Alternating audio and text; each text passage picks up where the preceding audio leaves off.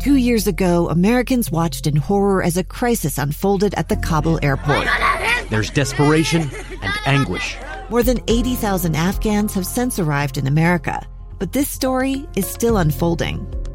I'm Andreas Martin. In my new podcast, Stranger Becomes Neighbor, we'll find out what happens to these new arrivals in our communities. Who would help our newest neighbors? Follow us at kslpodcast.com, Apple Podcasts, or anywhere else you listen.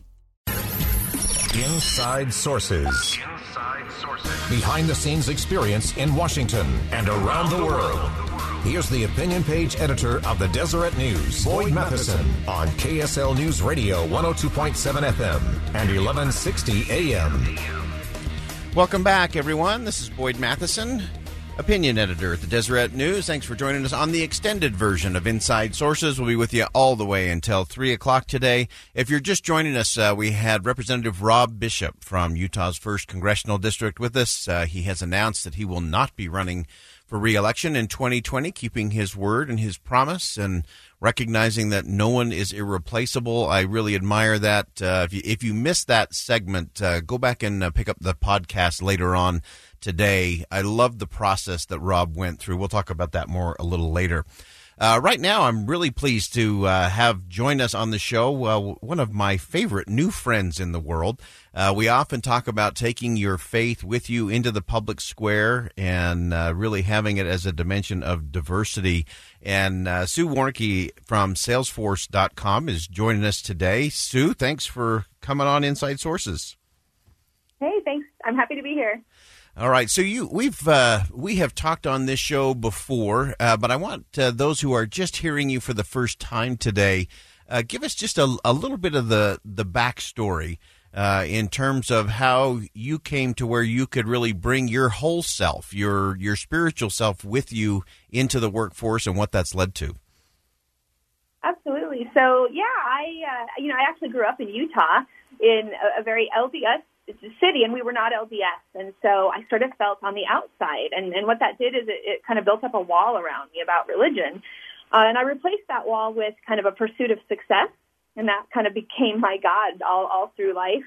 But of course, that runs out at some point, And mine ran out a few years ago. And luckily, in that moment, people came into my life and kind of one by one pointed me in one single direction which was to um, to Christ, and I converted just about two and a half years ago to Christianity, and you know it became not you know a truly born again Christian. It wasn't just a, a hobby, it wasn't just interesting, but this was the most important thing of my entire life, transformed my life, and suddenly as I looked around work, I felt wow, but can I bring this part of myself to work? So um, I started instead of kind of um, venting or fuming about that, I decided to ask people how they felt. And it turns out a lot of people felt like, you know, the same thing, wondering, can I bring myself to work? So what we did is we got together and uh, we formed this group called Faith Force, which is Salesforce's 10th um, employee resource group. And to our shock, it became the fastest growing um, ERG in Salesforce history with over 2,000 members now uh, 12 hubs across five continents. So it's just been a, a pleasure and um, just shocking to see how it's filling a need. Yeah, I, have been so impressed with one the way you've gone about this, uh, because as as you said, it's not about any one religion. It's it's interfaith, it's intercultural, uh, and I love the fact that Salesforce sees faith as a dimension of diversity. So tell us about some of the other things that are going on inside of Salesforce, and then how uh, Faith Force plays into that. Yeah, I mean, most companies have these ERGs, right? We we know we, we know from a lot of data that when when employees feel that they can bring their full authentic selves to work, that they perform better, they're more loyal, they stick around. You know, it helps with recruiting. There's huge business benefits to this. Um, and for a lot of people, you know, their number one identifier might be their gender or their race or their sexual orientation. But for a chunk of, of every company's population, it's faith.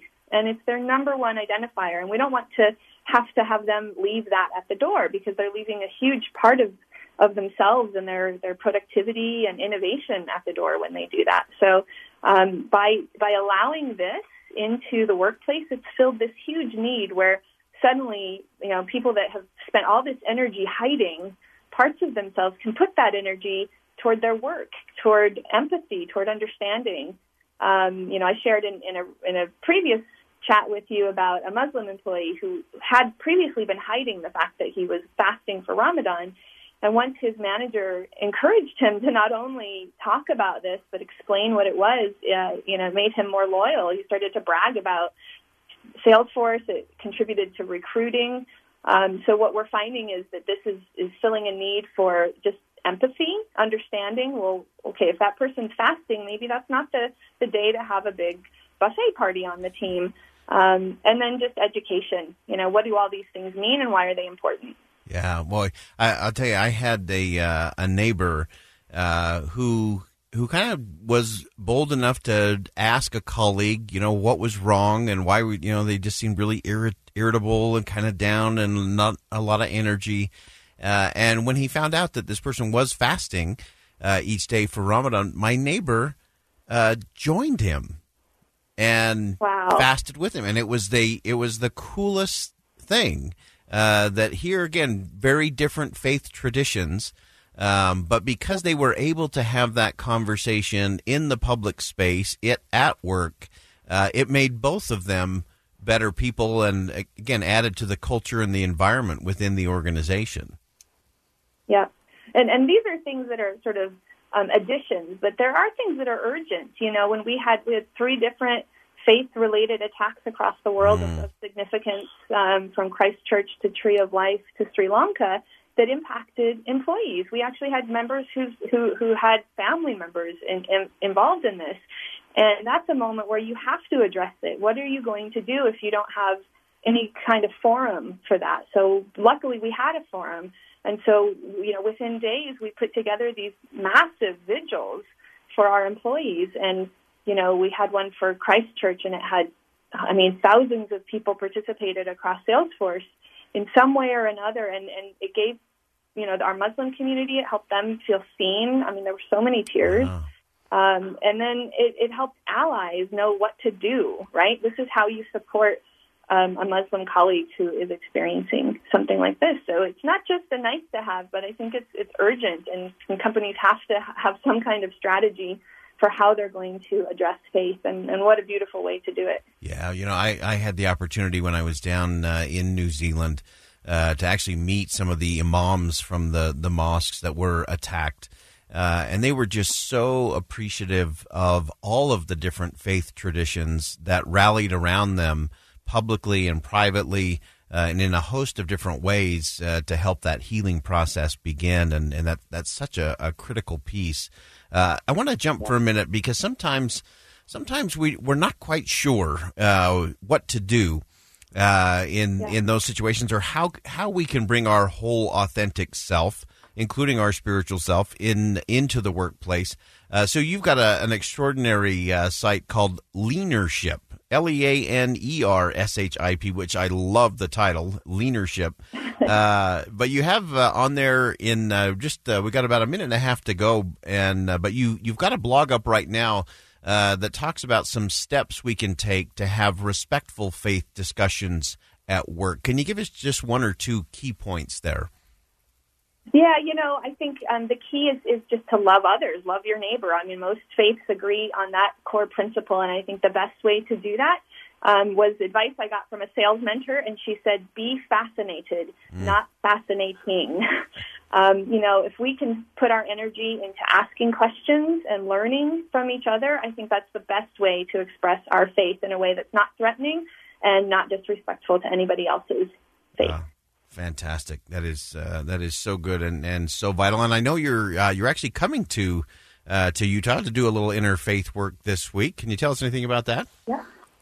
Yeah, I'm so excited at coming back home uh, to Utah, and our our Salt Lake City branch is launching their very first Faith Force activity. Um, it'll be actually to celebrate um, something not for, for not the traditional Judeo-Christian group, but um, kind of more of a, a an ancient pagan festival. So that'll be the first time we're ever doing anything like that, and I'll be able to share how significant that is in the journey of Faith Force.